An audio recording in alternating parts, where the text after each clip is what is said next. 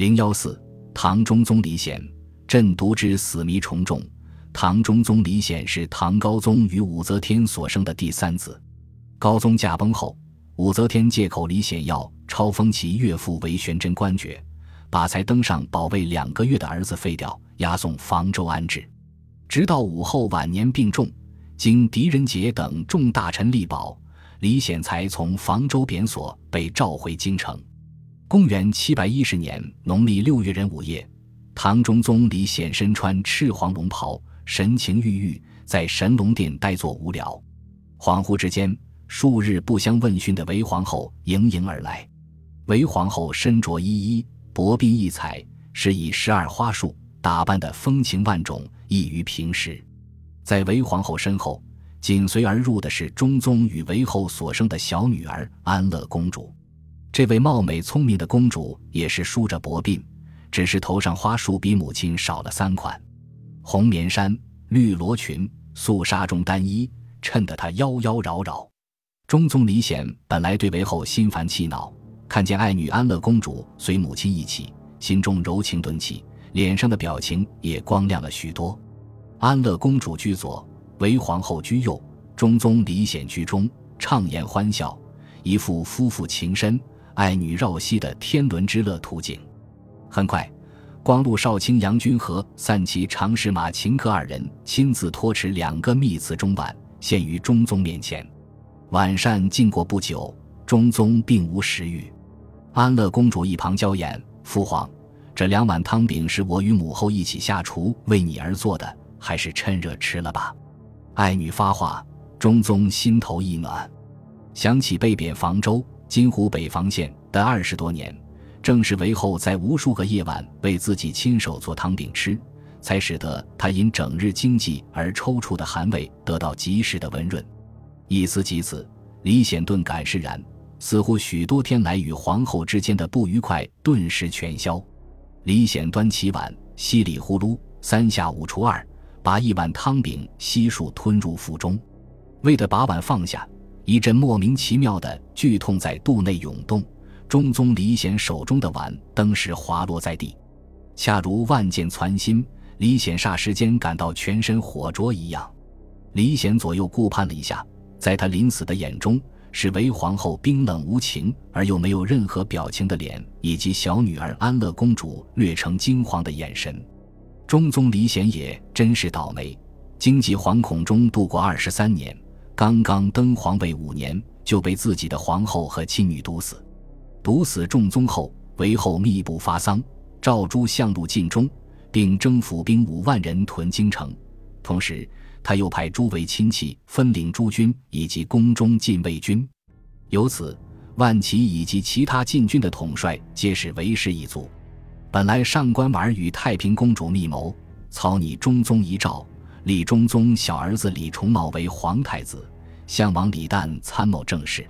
宗楚客老奸巨猾之人，马上召韦后之兄韦温商量，改纂诏书，以相王李旦为太子太师，续其职权。宗楚客等人又不停卷为后效防武则天，革唐命，自称帝。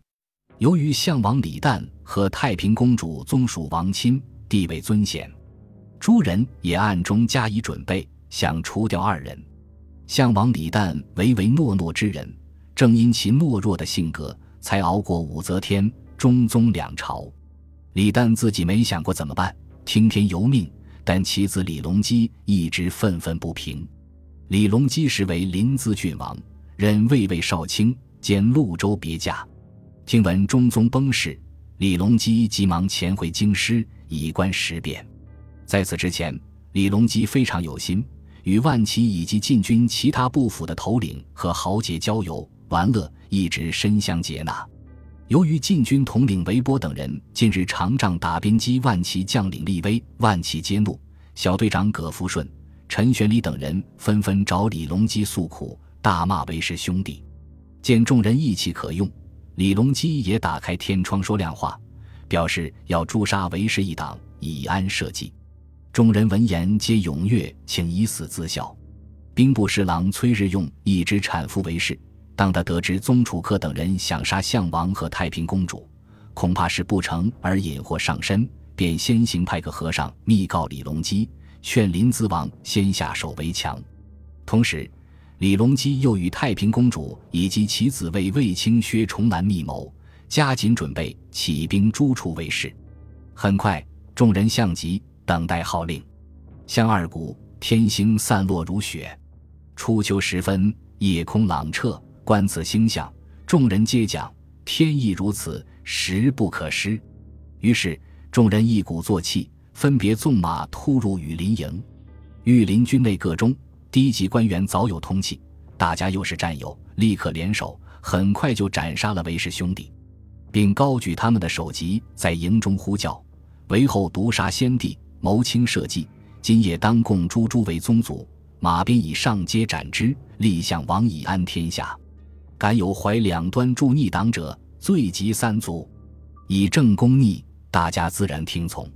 起事的禁卫军很快攻克玄德门和白守门，合兵于凌烟阁前，大呼大叫，共杀守门将，斩关而入。李隆基本人勒兵玄武门外，听见凌烟阁处兵士的欢呼声，也立刻率领羽林兵冲入宫中，诸楚禁卫兵。听闻弟兄们起兵，都披甲响应。韦后梦中惊醒，慌不择路，跑入飞骑营，立刻有眼明手快的军士迎上前，当头一刀砍了这位母后的脑袋。立功之人飞身上马，驰至李隆基马前邀功。安乐公主当晚也在宫中，正照镜画眉，忽然门被踢开，还未及回过身。他在镜子里的漂亮脑瓜就被一把明晃晃的大刀从坟颈上一刀切下。上官婉儿听说外间兵起，知道韦后一党不保，赶紧找出早已准备好的中宗遗诏，高执蜡烛，大开宫殿各门，率宫人跪迎起事军人。刘幽求第一个闯入，上官婉儿呈上诏书草稿，表示当初他自己本意是以相王李旦为辅政，后为宗楚客所篡改。刘幽求请示李隆基，临淄王不知为什么深恨这位美貌才女，命人斩之于殿下。